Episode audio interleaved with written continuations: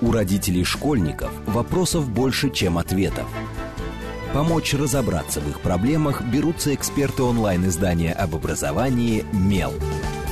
Радиошкола «Большой разговор». Программа предназначена для лиц старше 16 лет. Добрый день. В эфире радиошкола. Это совместный проект радиостанции «Говорит Москва» интернет-издание об образовании и воспитании детей «МЕЛ». У микрофона сегодня я, главный редактор «МЕЛа» Надя Попудогла, а в гостях у меня Анна Зырянова, генеральный директор компании «Селф Мама», преподаватель РАНХИКС и опытный HR-специалист. Добрый день, Аня. Добрый день, Надежда. Ну, и мы заявляли тему нашего эфира, как пережили карантин э, мамы с детьми, вернее, многодетные мамы, потому что я еще не сказала, что Ань, не один ребенок, не два, Аня, а сколько у тебя? У меня трое детей. Трое детей. За ну... время карантина новых не народилось, поэтому... Но все равно в категорию многодетных ты уже попадаешь.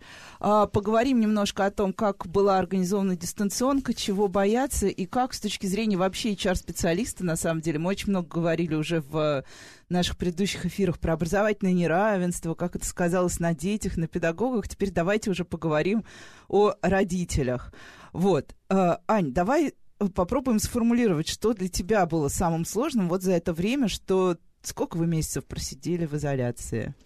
Ты знаешь, э, мы просидели в изоляции, начиная с середины марта. И, собственно говоря, продолжаем в ней находиться.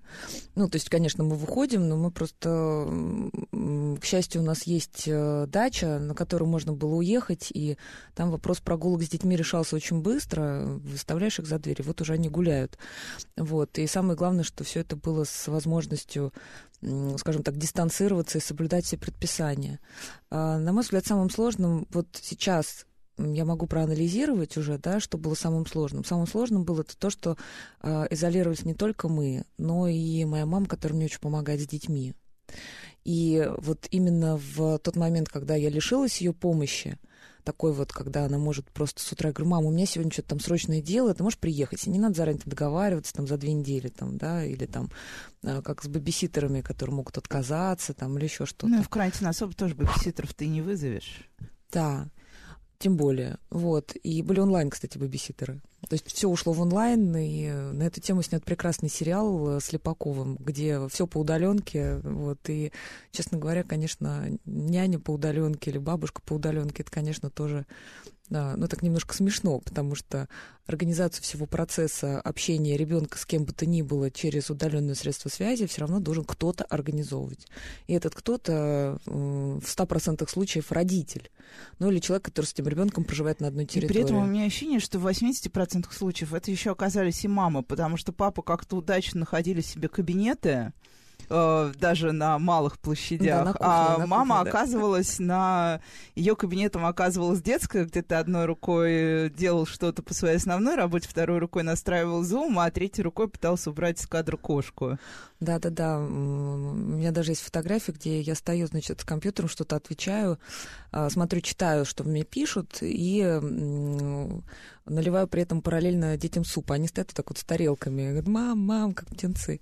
Ну, ты знаешь, мы на самом деле попробовали разного в процессе изоляции, потому что а, там до где-то середины апреля а, это была моя ответственность там все организовать, все эти зумы, когда еще школа не могла это сама организовать, да, и все было очень тревожно, нервно, куча чатов, переписки, ну, тоже как тревога выражается. Люди начинают очень много выливать, не подумав, э, в те же самые родительские чаты, там, общаться, возмущаться в соцсетях. То есть вот эта коммуникация, она просто кратно возрастает, и ты, будучи родителем, в нее все равно каким-то образом вовлечен. Ну, то есть, если я там в нормальной ситуации от учителя получаю там одно сообщение там раз в сто лет, потому что все вопросы решаются на родительском собрании, вообще, в принципе, процесс отлажен, то в процессе вот этой вот удаленки э, на самоизоляции я получала от учителя количество, ну, то есть сообщений там просто кратно увеличилось, там в день по несколько. И жалко, конечно, еще и учителя, потому что как бы у нас 30 человек в классе и 30 родителей, которым надо отправить. И каждый родитель пишет, ой, а я не понял, а, а точно, а, а как войти, а какой пароль? Даже несмотря на то, что все инструкции написаны, ну, Но никто не читает то, что было написано в чатах час назад, мы это прекрасно знаем. Да, мы с тобой обсуждали как раз родительские чаты, я помню в прошлый раз, когда встречались здесь же, в этой студии. Вот, мне кажется, это просто, ну, способ коммуникации через чат, он такой немножко убогий, потому что он э, снижает, скажем так, стандарт коммуникации. Э, в чат можно написать какую-то недостаточно продуманную фразу. Чат — это быстрый канал коммуникации, то есть ты туда выливаешь то, что ты только что подумал, то есть, по сути, как бы текстом записываешь все, что ты вот сказал бы словами через рот. А когда ты пишешь имейл, ты думаешь, читаешь, вычитываешь, редактируешь перед тем, как отправить. То есть там от момента появления мысли до момента отправки сообщений проходит какой-то период. А когда ты общаешься в чате, от момента появления мысли до момента отправки сообщения проходит там долю секунды, ну, пока ты просто напечатал напечатал. Иногда, иногда даже не проходят да. по количеству недописанных сообщений. Иногда, да, у меня тоже так бывает. Вот, и поэтому, собственно говоря, вот этот вот ком- объем коммуникации, объем сообщений, он увеличивается. Вот. И если ты какую-то личную коммуникацию как-то можешь регулировать, ну, не знаю, трубку не взять, там, то чат подразумевает, что к тебе информация попала, будь добр как-то отреагировать.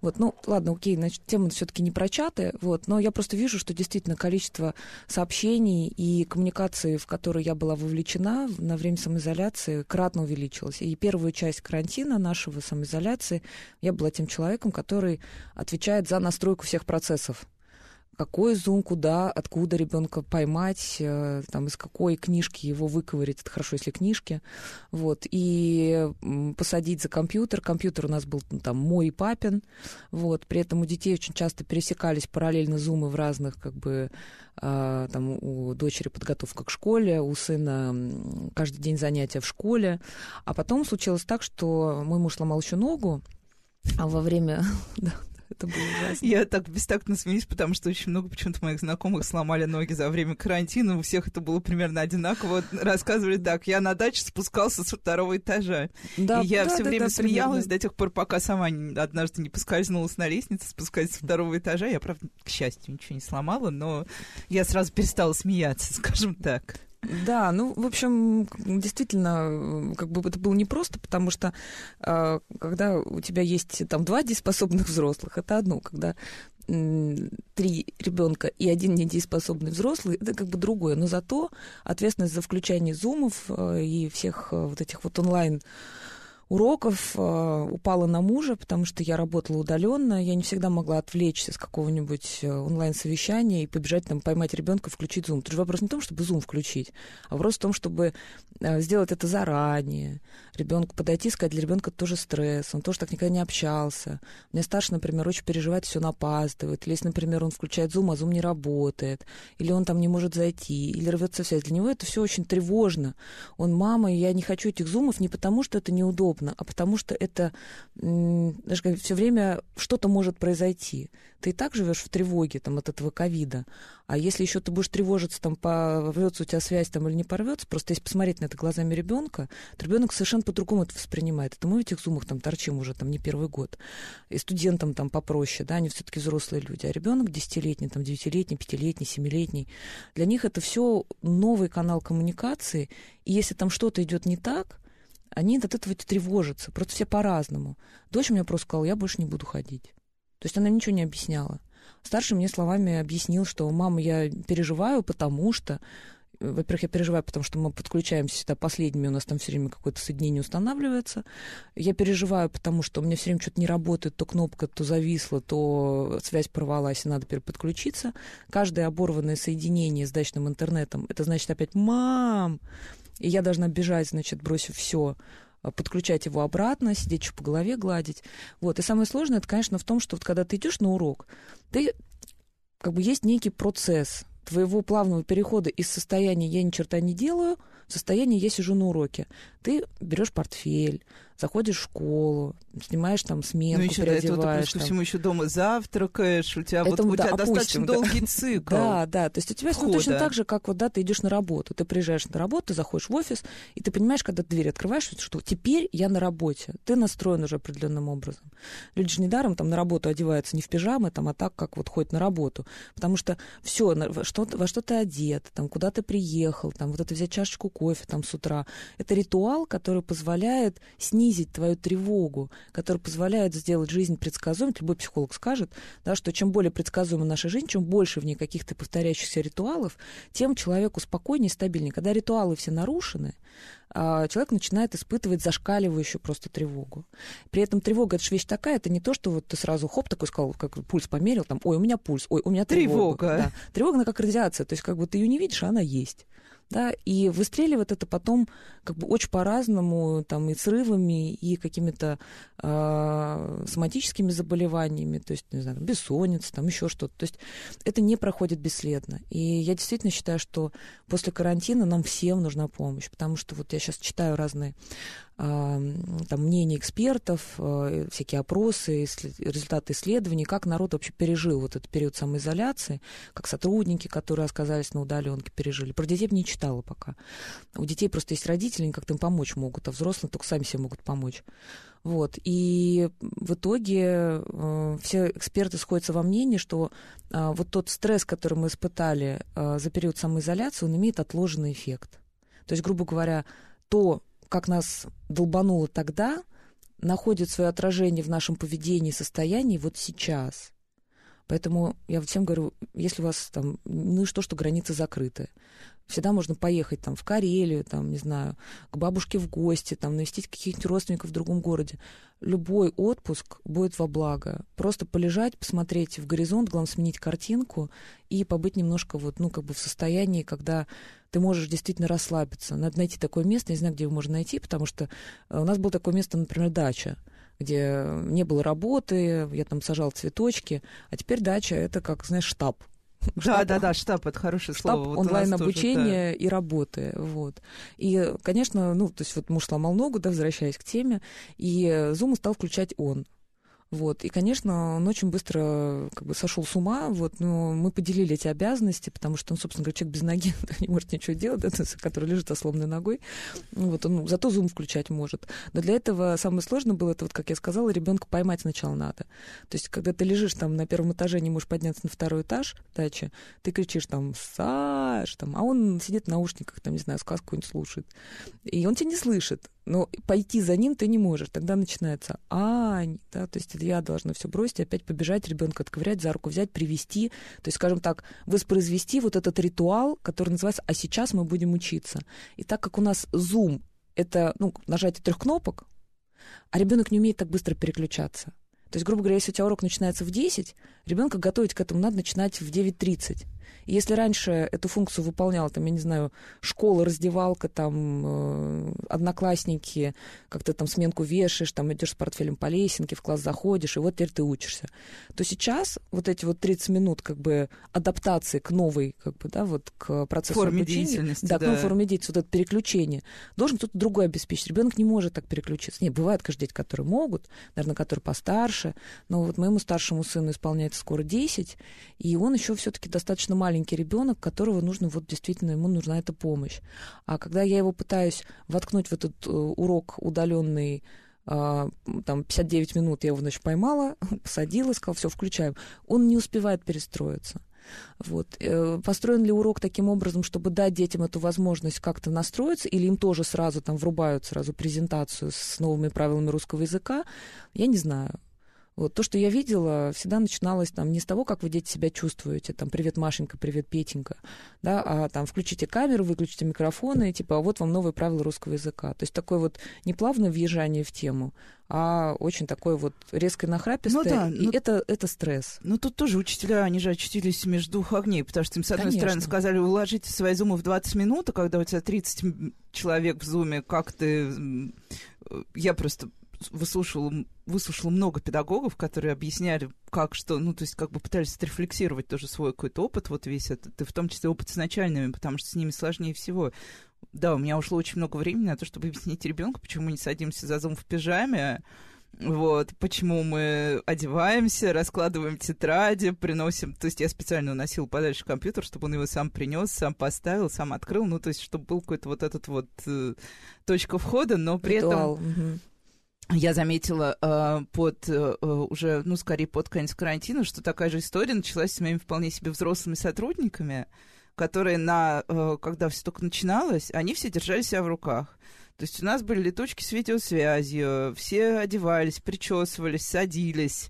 Вот. Потом как-то все расслабились, и я что-то в 11 пишу в наш тоже общий чат, а вот где, а что, и вдруг понимаешь, что у меня, судя по всему, полредакции только-только там протерла глаза, положила себе ноутбук куда-то рядом с собой в кровати и начинает...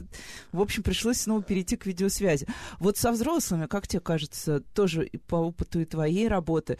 И вот мне интересно, как в селфмаме что-то вы как-то рефлексировали, как э, что происходит с работающими матерями вообще за Слушай, это да. время случилось? Ты знаешь, да, у нас, э, ну, про селфмаму я, наверное, сделала небольшую вводную для тех радиослушателей, да. которые не знают, э, что это такое, Selfmama — это э, социальный проект, компания, которая занимается социальным предпринимательством. Мы консультируем крупный бизнес, как работать с такой категорией сотрудников, как мамы.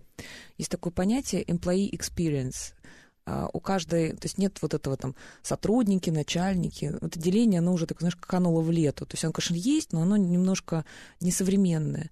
А в компании существует много разных сообществ людей, и эти сообщества зависят часто там не от возраста, а от каких-то признаков. Да, и а, вот материнство и наличие детей – это один из признаков. И не просто родители, потому что мужчина с детьми и женщина с детьми – это два разных человека с детьми, у них разная мотивация, у них разное трудовое поведение, а, у них по-разному болит голова о детях. Вот. И мы говорим о том, что мамы маленьких детей, они не становятся изгоями, то есть они становятся сейчас по факту изгоями на рынке труда. Мы стараемся сделать так, чтобы объяснить, что на самом деле это не более чем стереотипное мышление вот, что женщины с детьми гораздо более лояльные работники, а, очень часто действительно успевают сделать свою работу за отведенное рабочее время, они сидят до 10, потому, потому что... что надо успеть в детский сад, любая мама да, поймет. Да, ты успеваешь быстро сделать свои задачи, ну и плюс материнство действительно прокачивает ряд навыков, которые а, позволяет тебе быть э, более эффективной и там уметь планировать, и там праздники организовывать, и все на свете.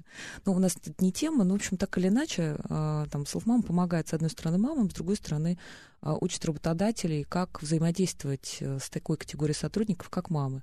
Потому что даже на уровне нашего государства мамы маленьких детей признаны э, такой же социально незащищенной группой граждан, как, например, инвалид-колясочники но просто даже на уровне городской среды и на уровне там, возможностей устройства на работу. Поэтому очень часто мам маленьких детей после перерыва на материнство, я так не люблю слово «декрет», именно перерыв на материнство, нужна помощь в том, чтобы обратно встроиться в рынок труда и учиться с этим рынком труда взаимодействовать. А стереотипы очень сильно давят, когда тебе из всех э, щелей, из всех утюгов говорят о том, что ну ты же мать, сиди теперь дома, воспитывая ребенка. Ну или вот. ты приходишь на собеседование, да. тебе говорят, и как, вы, как вы часто вы планируете брать больничные, да, у вас да. же ребенок, все.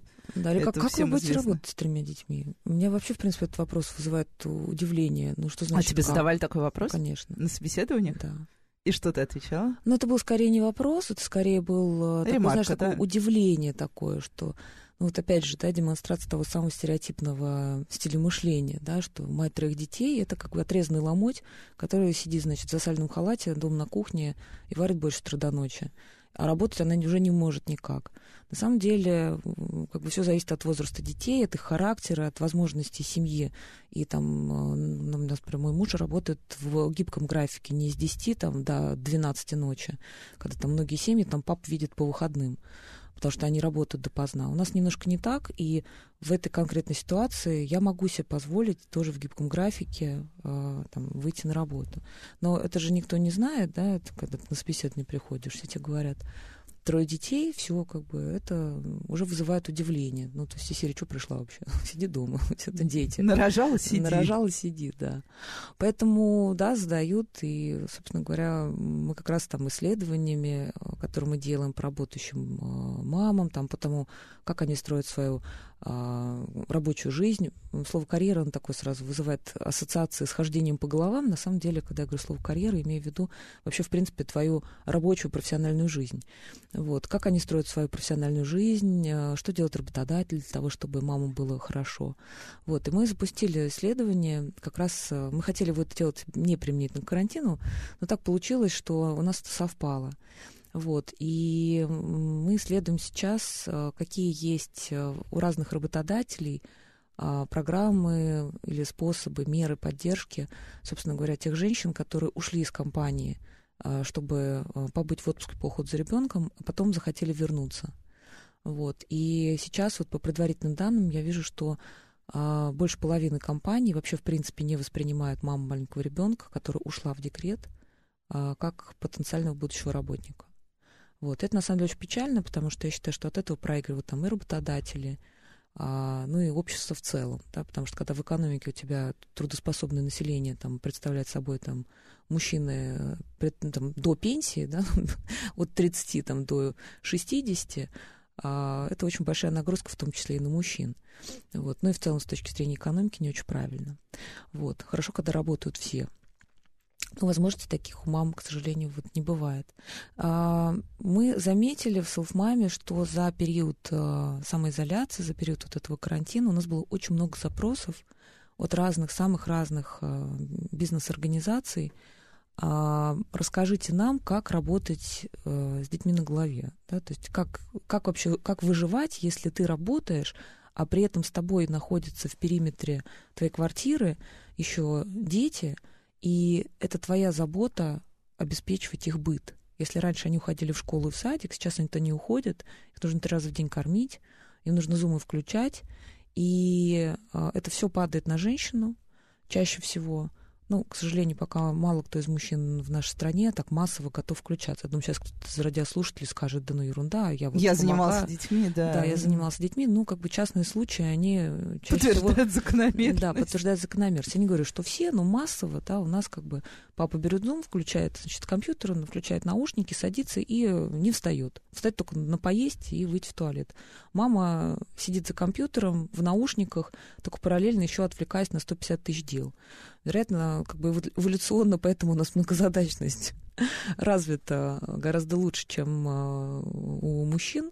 Вот, ну, потом мы тренируемся нон-стоп, понимаешь, в, в своей постоянной повседневной жизни, когда тебе нужно одновременно делать 150 дел, еще с ребенком следить. Вот. А, и у нас было очень много запросов. А, то есть я могу сказать, что это положительный момент. Во-первых, организации обратили внимание на такую категорию сотрудников, как родители, Вспомнили, что у них есть родители, да. а не просто сотрудники. Увидели действительно проблему. Ну, просто когда приходишь работать, да, очень часто во многих организациях делается вид, как будто у тебя нет детей. Да, то есть твоя жизнь за ну, рамками как бы организация, это даже, она делает вид, что ее не должно это волновать. Да. Э, как бы получаешь свой, я вот много работала в корпорациях, ты получаешь свой подарок на Новый год, и это вот, ну, для ребенка да, вот да, это да. вот ящик с конфетами и все, ты родитель, мы о тебе позаботились, а все остальное время нет, твои дети это что-то не, не наше. Да, твои дети это то, что ты должен э, менеджерить сам, э, желательно И вообще держать время. при себе, а никогда об этом не напоминать своему работодателю. Ну да, да. То есть каждый раз вот эти виноватые глаза, когда там сотрудник отпрашивается на какой-нибудь там утренник, вот. Э, я, кстати, всегда отпускаю потому что я считаю, что все мы люди, и это не должно быть каким-то... Не нужно смотреть на меня с виноватыми глазами, ты имеешь право, потому что мать. Вот. И э, во время самоизоляции многие работодатели разглядели, наконец-то, очень выпукло увидели, да, что э, работать с детьми на одной территории людей нужно действительно учить. А нам в Селфмаме было просто, потому что мы так работаем уже который год. Моя команда состоит полностью из э, мам маленьких детей – у нас на всех зумах э, стоит детский крик за фоном. Это уже вообще в принципе никого не удивляет. То, что там в процессе какого-нибудь совещания может подойти ребенок, дернуть и сказать «мам». Вот. Но в целом для вот команды Селфмама вообще практически ничего не поменялось, потому что мы так и работали. Да? И, как я люблю говорить, весь мир у нас а, превратился в мам в декрете. Весь мир за время самоизоляции сел дома со своими детьми и стал как мама маленького ребенка которую только что родила. Ну, это, мне кажется, отличное сравнение. Лучше только я слышала, что за период карантина мы все переживали бесконечную первую четверть первого класса. Но сейчас мы прервемся на короткие новости и сразу после них продолжим. Оставайтесь с нами, это радиошкола. У родителей школьников вопросов больше, чем ответов. Помочь разобраться в их проблемах берутся эксперты онлайн-издания об образовании «Мел». Радиошкола «Большой разговор». Добрый день, в эфире снова радиошкола. Это совместный проект радиостанции «Говорит Москва», интернет-издание об образовании и воспитании детей «Мел». У микрофона сегодня я, главный редактор «Мела» Надя Попудогла. В гостях у меня Аня Зырянова. Аня, добрый день еще раз.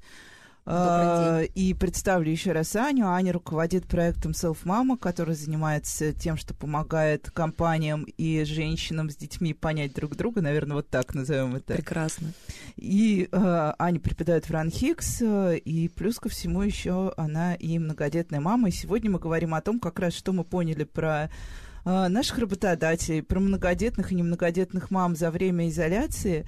И я, наверное, вот э, спрошу, мы остановились э, на том, что э, ты рассказывала, что в Self-Mama обращались многие компании, чтобы понять, как, собственно, жить на удаленке с э, такой категорией, как э, не просто твои сотрудники, а твои сотрудники-родители, которые к тому же. А сейчас э, нас, у нас никаких, ну, у нас есть только ограничительные санитарные меры, ходит масса слухов, что нас могут опять закрыть, это все понятно, без слухов, мне кажется, никогда ничего не существует.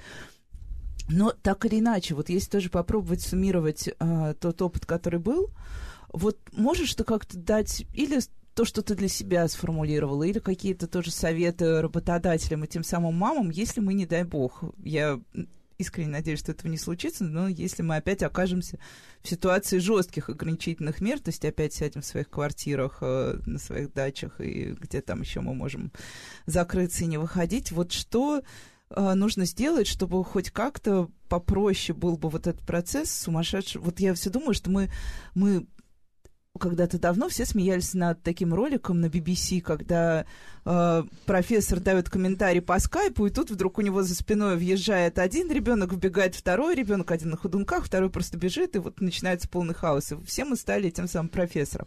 Вот как сделать так, чтобы, если вдруг мы опять будем тем самым профессором, чтобы у нас все въезжало строго по расписанию, хотя бы? Ты знаешь, мне кажется, есть прекрасный фильм Mission Impossible. Мне кажется, что, э, во-первых, э, вот одна из таких главных рекомендаций, мы же много семинаров провели, мы там анализировали аудиторию. Во-первых, за время самоизоляции а, у людей были разные запросы. То есть сначала у всех был запрос, как, что делать с этими детьми. Потом как-то все более-менее успокоились. Потом начался, что с собой-то теперь делать. А как все успевать? А как не работать в нерабочее время, потому что много времени отнимает, э, собственно говоря, еще забота о хозяйстве, доме, детях. Э, и то, что раньше делал садик и школа, теперь ты делаешь в том числе и нагрузка просто кратно возрастает. К концу самоизоляции начался уже, народ привык, уже как-то адаптировался. Принятие. Э, да. Но, ну, вот, например, я там по собственному опыту и по опыту своей команды вижу, что вот была вот эта накопленная усталость. То есть возник вопрос, а с собой теперь что делать? Мне когда можно будет просто полежать и никому никакие зумы не включать? Вот. И мы делали много разных э, эфиров, семинаров, для разных компаний. И на самом деле то, что нужно четко признать, что ситуация, в которой мы оказались, она ненормальна. То есть это не рабочая задача, это не какой-то там вызов, челлендж, который тебе нужно решить по работе. Это не нормальная ситуация. Никто не знал, как будет, и поэтому надо просто снизить ожидания от себя. Если ты включила Zoom, а ребенок в этот Zoom не воткнулся и не захотел в нем сидеть, ни ребенок плохой, ни ты плохая, ни учитель плохой. Просто так случилось. И я считаю, что вот не всем, во-первых, детям подходит удаленная форма обучения, особенно там началка. Я вообще не представляю, кто из детей в состоянии выстить все уроки. Нет, наверное, есть такие дети, вот, но мне с такими детьми не повезло, поэтому это было действительно очень сложно. Вот, я считаю, что первый такой самый главный совет — снизить ожидания от себя. И ты знаешь, вот ты говорил там про а, людей в пижамах в скайпе. Я могу сказать, что у меня тоже было несколько раз, когда я а, проводя встречи, просто накидывала на ту же майку, в которой я спала, просто сверху пиджак, вот, чтобы как-то поприличнее выглядеть. Есть такая кнопка в зуме, называется «Улучшить мой внешний вид». И фон еще. Вот, да. И фон, фон я себе заказала просто, чтобы за этим фоном, да, чтобы за этим фоном было не видно разбросанные игрушки, лего, бардак, бегающих детей, потому что всегда кто-то может войти, э, не у всех позволяет жилплощадь там каждому по отдельному кабинету завести. Вот, поэтому фон, мне кажется, это, кстати, вообще новый рынок, который сформировал э, ковид и самоизоляция. И ты знаешь, кстати, почему-то он еще не наполнен. То есть нет 150 компаний, которые предлагают тебе сделать фотофон такой, который можно потом сложить куда-то, чтобы об него никто не споткнулся. Вот, и если там возвращаться к твоему вопросу, прости, у меня мысли когда, знаешь, ветвица виляет. Не-не, нормально. Давно не виделись, хочется поговорить. Вот, и э, первый вот такой самый главный лайфхак — это снизить ожидания от себя. Второе, должно быть обязательно, нужно придумать себе, создать где угодно, как угодно поддерживающее окружение. Что я имею в виду? Поддержка окружения так наукообразно звучит. На самом деле это те люди, которые могут вам оказать бесплатную эмоциональную поддержку. Чаще всего в нашей стране эту роль выполняют друзья, с которыми ты по пятницам раньше там пил пиво в баре или просто там, не знаю, катался на велосипедах. Это могут быть друзья детства, это могут быть там кто угодно. Просто, к сожалению, за период материнства ты очень многих друзей теряешь, потому что у тебя времени на них не остается. Они где-то ну, есть интересы там, еще расходятся. Ну, там где-то есть там в Фейсбуке, ты им лайки ставишь там или в Инстаграме, а живьем вы встречаетесь там по каким-то поводам, свадьбы, похороны, там, дни рождения, вот. А вот такого вот просто поболтать там час с подругой — это непозволительная роскошь. Раньше я болтала, пока в пробке стояла где-нибудь. И то обычно к этому времени уже скапливались этому куча сообщений в чатах и так далее. Сейчас это превратилось действительно в нашем безумном мире в непозволительную роскошь. А если ты находишься в ситуации а, возросших обязанностей, потому что у тебя есть работа, у тебя есть работа по дому, у тебя есть дети. Классически это у нас все женские обязанности. Мало кому удалось их поделить с мужем, вот, особенно если этот муж работает 24 на 7. Вот, и если еще ты не даешь выход как бы своей накопившейся вот этому вот самому состоянию, это на самом деле просто приводит к плачевным последствиям потом, потому что это все накапливается и выстреливает потом во всякие разные невротические заболевания. Вот, когда уже надо обращаться действительно не просто уже к психологу, там, а к психиатру. Вот. И это на самом деле не шутки. Я могу сказать, что первое, что мы сделали, во-первых, э, все компании, с которыми я работала, сделали общее собрание сотрудников еженедельными. То есть, когда люди могут посмотреть друг на друга хотя бы через камеру компьютера.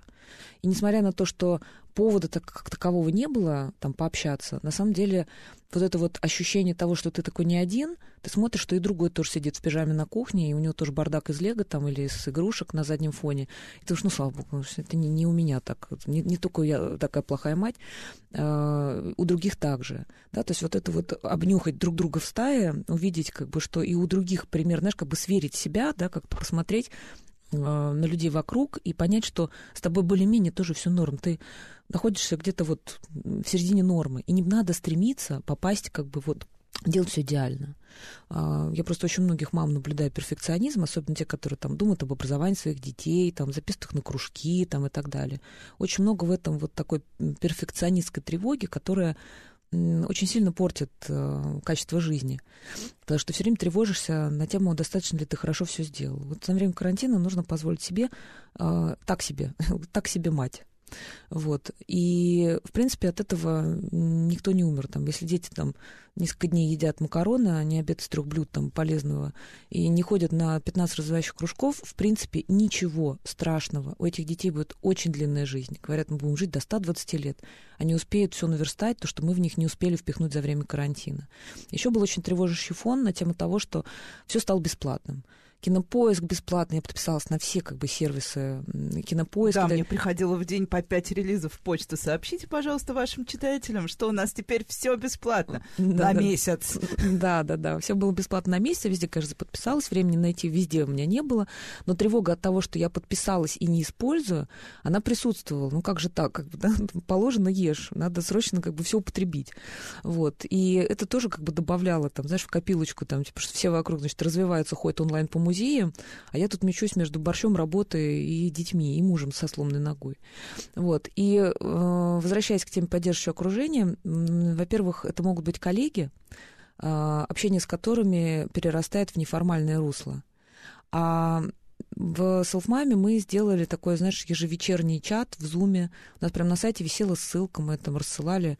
Могут зайти любой. Любой человек, который зашел на сайт. Вот, у нас была такая просто группа поддержки. Мы встречались в 10 вечера после укладывания детей спать, наливали себе по бокалу вина, там, чая, там, кто что. Просто болтали ни о чем. Как сегодня день прошел.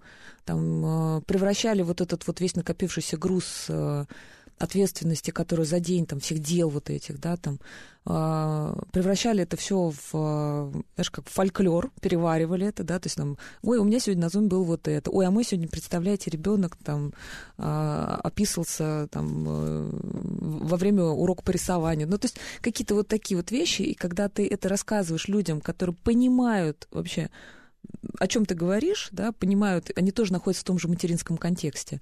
Это создает э, такое вот ощущение тоже поддержки, чувства плеча. Ну и, во-вторых, э, похохотать, вот, вместе с кем-то, просто поговорить ни о чем, ни по работе, ни по делу, ни по поводу заказа продуктов, а просто ни о чем. И желательно с онлайном, э, в смысле с видеосвязью, э, в том же самом зуме. И вот мы такую запустили историю, там, она у нас несколько месяцев работала. В основном, конечно, приходила все равно команда, очень редко приходили какие-то люди, которые ну, понятно, мне кажется, сторонним нас. людям просто сложнее да. войти в уже сложившуюся да, да, да. какую-то да. такую историю. Вот, а сейчас мы, вот понимая, что все на удаленке, и мы действительно друг друга не видели очень давно, а у нас есть правила, мы все-таки один раз в неделю встречаемся офлайн, и офлайн встречи, они дают очень такой мощный заряд, много чего придумываем, успеваем там за два часа обсудить все то, что мы бы неделями в чатах обсуждали. А сейчас мы это возобновили, потому что, а, как я еще раз повторюсь, то, что я говорила в самом начале, последствия того стресса, который мы испытали, а, вот с этим всем мы начинаем расхлебывать только сейчас. Вот. То, что касается там лайфхаков, там, куда деть детей, все хотят же очень конкретных инструкций. Да, да, да. Да, все Причем, хотят... знаешь, еще вот меня, например, э, ну вот такое стыдное признание главного редактора. А, мы, естественно, пытались давать всякие лайфхаки, мы говорили с супер классными психологами. В принципе, они давали все супер классные, понятные и очевидные, ну, там вот для меня были понятные советы. Сделайте расписание. Я сделала расписание. Но, боже мой, тех э, дней, когда мы прожили день по расписанию, у меня в итоге, наверное, на три месяца наберется там три дня. Потому что каждый день, несмотря на общую рутину сидения вот в одном пространстве... Очень близко, да. Все равно что-то происходило, что выбивало тебя из расписания. Это либо вот этот падающий интернет, либо это то, что пока там ну вот мой любимый э, эпизод был, когда я читала какую-то лекцию на 150 человек, у меня ребенок точно так же, как вот как все сломавшие ногу, тоже упал с второго этажа. Господи, и он катился, мой. я слышала этот грохот, и вот этот момент, когда ты убираешь, что ты работаешь или ты все-таки мама? Я, естественно, оказалась больше мамой. Я сказала, дорогие друзья, извините, у меня ребенок упал с второго этажа, подождите, вот вам слайд, почитайте его. И все как-то отнеслись симпатией к этому. Да, он, к счастью, ребенок нормально съехал, просто отбил попу, был синяк, ну, это с кем не бывает. Но вот да, и вот куча этих полезных советов, почему-то ни один не сработал. Я не понимаю, как так может быть. Ты знаешь, ну потому что полезные советы, они даются же для нормального состояние. То есть вот есть это вот как... мирное время, а есть война. Да, вот это, мы знаешь, оказались в состоянии войны. Как с айфонами. Вот когда говорят, что айфон можно уронить в воду, он не, э, не, не сломается сразу, но при этом всегда есть допущение. Но если он пробудет на одну секунду в воде дольше, а если вода будет такая, такая, такая, то и вот ты оказался тем самым. Вроде бы все у тебя есть, чтобы выжить, но при этом все равно вода просачивается. Ну да, если еще ты страдаешь перфекционизмом, то ты начинаешь испытывать ощущение, что я что-то не так делаю, плохо стараюсь, э, плохо планирую. Ты знаешь, я могу тебе сказать, вот, что... я мучился от этой мысли ужасно. Да, да, я перестала мучиться, знаешь, после второго ребенка, потому что э, я же была директором по персоналу до первого декрета. У меня всегда все было по расписанию. Более того, расписание управляло мной, а не я расписанием, потому что еще было куча коллег и всяких разных руководителей, которые в это расписание вставлялись, видят свободный слот, там, только ты думал пойти пообедать, хоп, у тебя там уже встреча какая-то стоит. Вот, я была человек расписания. И я очень долго испытывала стресс от того, что я не могу жить по расписанию, потому что младенец не собирается жить по расписанию. Он просто хочет есть тогда, когда он хочет есть. Мне очень долго давалась вот эта мысль, что нужно просто отпустить ситуацию. Вот просто отпустить. И дальше я перешла к планированию, знаешь, по, как это называют, там, по, по, по методу э, мамы маленького ребенка.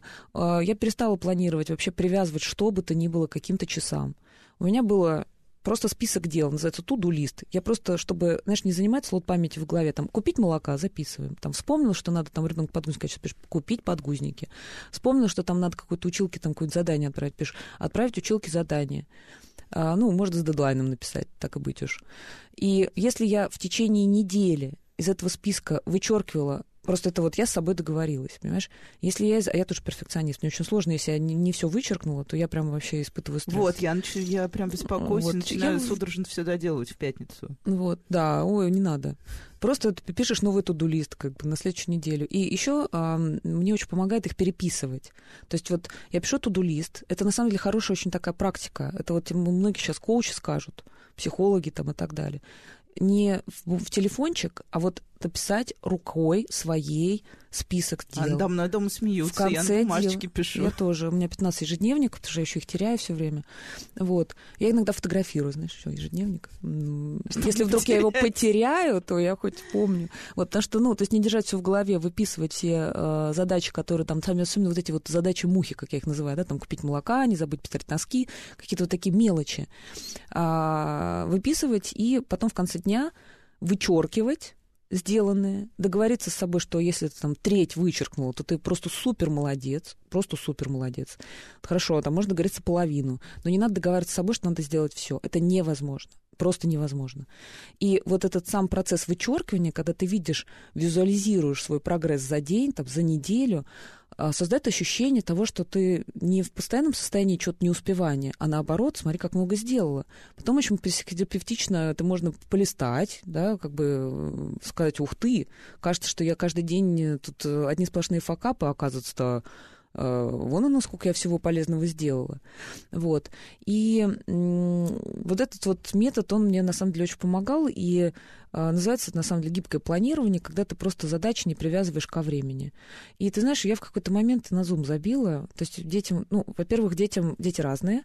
Если есть количество компьютеров, которые позволяют там каждому детю, дитю выдать по своему персональному, как бы, а, там, айпаду, планшету, там, не знаю, там, компьютеру, у нас не так. У нас все было через мой компьютер, и в этом была сложность. Моя подруга сделала по-другому. Она просто а, сразу все забила в расписание ребенку в планшет, кнопочку показала, где, ребенок открывает, читает, ну это если ребенок читает, да, написано рисование, дальше ссылка активная. Она на нее нажимает и попадает сразу в тот зум, который нужен. Но это вот просто такие дети и как бы такая мама, которая ну, да, смогла это организовать. Это не все дети, к сожалению, такое. Да. То есть, если бы я такое сделала своему ребенку, я знаю, что он сделал бы вид, что кажется, я забыл, что у меня есть такая полезная штука, поэтому я... И дальше будет масса вариантов ответа, что он сделал. Ну, ты знаешь, в общем, первый, как бы, самый главный такой глобальный совет — отвалить от себя, а второй глобальный совет — отвалить от детей. Мы жили в период самоизоляции э, в очень тяжелых военных практически условиях. Никто не знал, что будет дальше тревожный внешний фон, мы не знаем, как с этой тревогой справляться, нас не учили работать удаленно, детей не учили учиться удаленно, учителей не учили преподавать удаленно, и на это все нужно делать скидку, просто скидку. Поэтому я считаю, то, что мы выжили, дети у нас как бы целые, закончили там свои четверти, и мы еще как бы не лежим в дурке или клинике неврозов, я считаю, что это отличный результат по итогам вот этой нашей самоизоляции.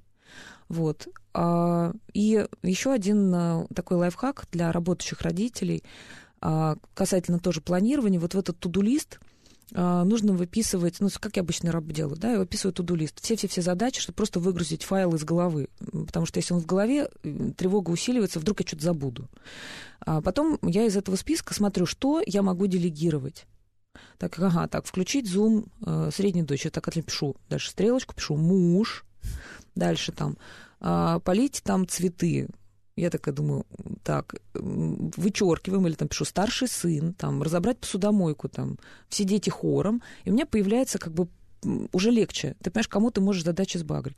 Во-первых, у меня детей трое, и я их всех припахивала просто к домашним обязанностям просто постоянно. Не просто там бери себя в комнате и пойди учись. Мы загружали, разгружали посудомойки, там старший сын жарил яичницы там, и так далее. То есть мы прям вот, знаешь, и сразу как-то легче становится, когда у тебя кто-то тарелки со стола убирает, и этот человек не ты, уже становится как-то жить веселее. Вот. Потом из этого списка значит, э, с пометками, кому какая задача делегирована, значит, выдается задание, ну, это менеджмент классический, да, то есть вы, ты выдаешь задание э, всем там по списку. Я за время самоизоляции прибила на стену огромную такую пробковую доску, потому что же надо визуализировать где-то, и туда просто прям пришпандориваю вот эти вот э, списки дел, кто что должен делать. Вот. Потом у нас есть еще такой классный инструмент, который называется семейный совет. А, значит, э... И прям с голосованием? Да, и с, с протоколом, и с повесткой. Мы вообще, знаешь, как в корпорации.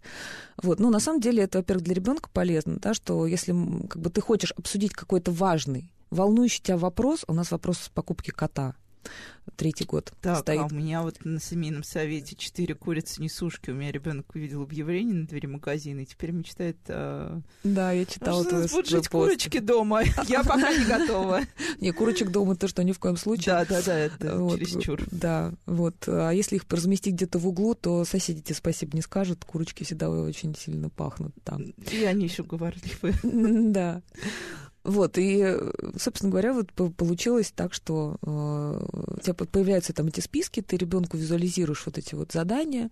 Вот у нас до сих пор э, висит, значит, прибитый, э, приклеенный скотчем протокол э, там, общего собрания э, всей семьи на тему там покупки кота, но самое главное, что у ребенка появилось, то есть я не просто его говорю, ребенок сейчас не могу, сейчас занята, ребенок там приди позже, а потом он спать ложится, а у него вопрос важный, Вопрос котенка в 10 лет – это вопрос вообще Супер жизни важно, и смерти. Конечно. Это самое важное. И мне нужно было ему куда-то сказать, ребенок, тебе куда-то надо воткнуться. Я ему говорю, так, собираем семейный совет. Иди, согласуй, значит, с папой, со средней сестрой, ну, младшего, ладно, бог с ним, он еще маленький. А, согласуй время всем удобное. Повесь вот на эту нашу доску объявлений которую можно, вот приходишь ты на кухню в холодильник залезать, у тебя на холодильнике что-то написано на уровне глаз. Там, да, вероятность того, что ты прочитаешь, гораздо выше, нежели тебе ребенок напишет там в чат или там просто пройдет, тебя пнет, скажет мам. Вот. И дальше по итогам значит, э, общего собрания мы там полчаса поговорили, все вопросы решили. Сам главный ребенок услышал, увидел, что мы его как бы вопрос выслушали. Выслушали, они просто забили. Вот. Вывешивается протокол с решениями. Ну, у нас протокол такой, что пока не закончится ковид, никаких котов. И ты знаешь, э, история про кота, то есть у меня ребенок ждет, когда закончится пандемия, когда закончится э, режим вот этих всех ограничений, можно будет сдать там всем тесты там, на аллергию к котам, там, и тогда мы обсудим. То есть я отложила этот вопрос, что если бы этого не сделала, ребенок бы доставал меня каждый день по много-много раз, потому что этот вопрос его очень сильно волнует. Вот. Ну и, собственно говоря, когда я говорю про вот эти списки, вот, есть же как бы, ну, классика тайм-менеджмента, да, тебе всегда нужно определять одну приоритетную задачу на день, а всегда задачи делятся на существенные, несущественные, важные, неважные. Есть вот эти вот задачи, которые срочные и важные, и чаще всего человек делает именно их, а есть задачи, которые не срочные, но важные, такие долгосрочные задачи, вот как с котом, например, да. А, не обязательно было проводить никакой семейный совет. Можно было вообще просто ребенку говорить нет-нет-нет, потом, потом. Вот. Но он бы приставал ко мне много-много-много раз. Ну и плюс да? ко всему тут еще возникает, вот я подумала, что это очень удобный способ избегать манипуляций, потому что с теми же курочками ребенок подошел ко мне, я сказала, извини, нет, он пошел к бабушке, к папе и так далее. И вот это вот э, череда разных мнений, разного отношения, и в итоге он пытается как-то в это во все вписаться. Слушай, ну ты знаешь, очень много, да, как бы, как, как, как в большой корпорации. Я вообще считаю, что а, менеджменту нужно учиться, и семья является одним из, а, скажем так, а, одной той средой, в которой ты оттачиваешь эти управленческие навыки, и это то, что по жизни с тобой будет дальше всегда полезно и для работы, и для семьи. И я еще раз хочу повторить, да, что вот этот семейный менеджмент а, на самоизоляции особенно а, очень сильно помогает а, меньше испытывать тревогу и пережить вот этот вот стресс. Поэтому учиться менеджерским навыкам и внутри семьи тоже можно, а потом это же какая, представляешь, там, если ты мама маленького ребенка, потом приходишь и рассказываешь, какой ты крутой менеджер. Потому что каждый вот этот кейс пережитой пандемии, там, самоизоляции, зумов, обучения ребенка, это такой жирный плюсик в копилку твоих навыков, которые можно потом на рынке труда предъявить. Так, ну, слава богу, наконец-то мы нашли что-то хорошее в том, что с нами случилось. Аня, спасибо большое. Мне кажется, всем было интересно и полезно, хотя мы так и не изобрели никакие лайфхаки, но попробуем в следующий раз. С вами была Радиошкола. До встречи на следующей неделе.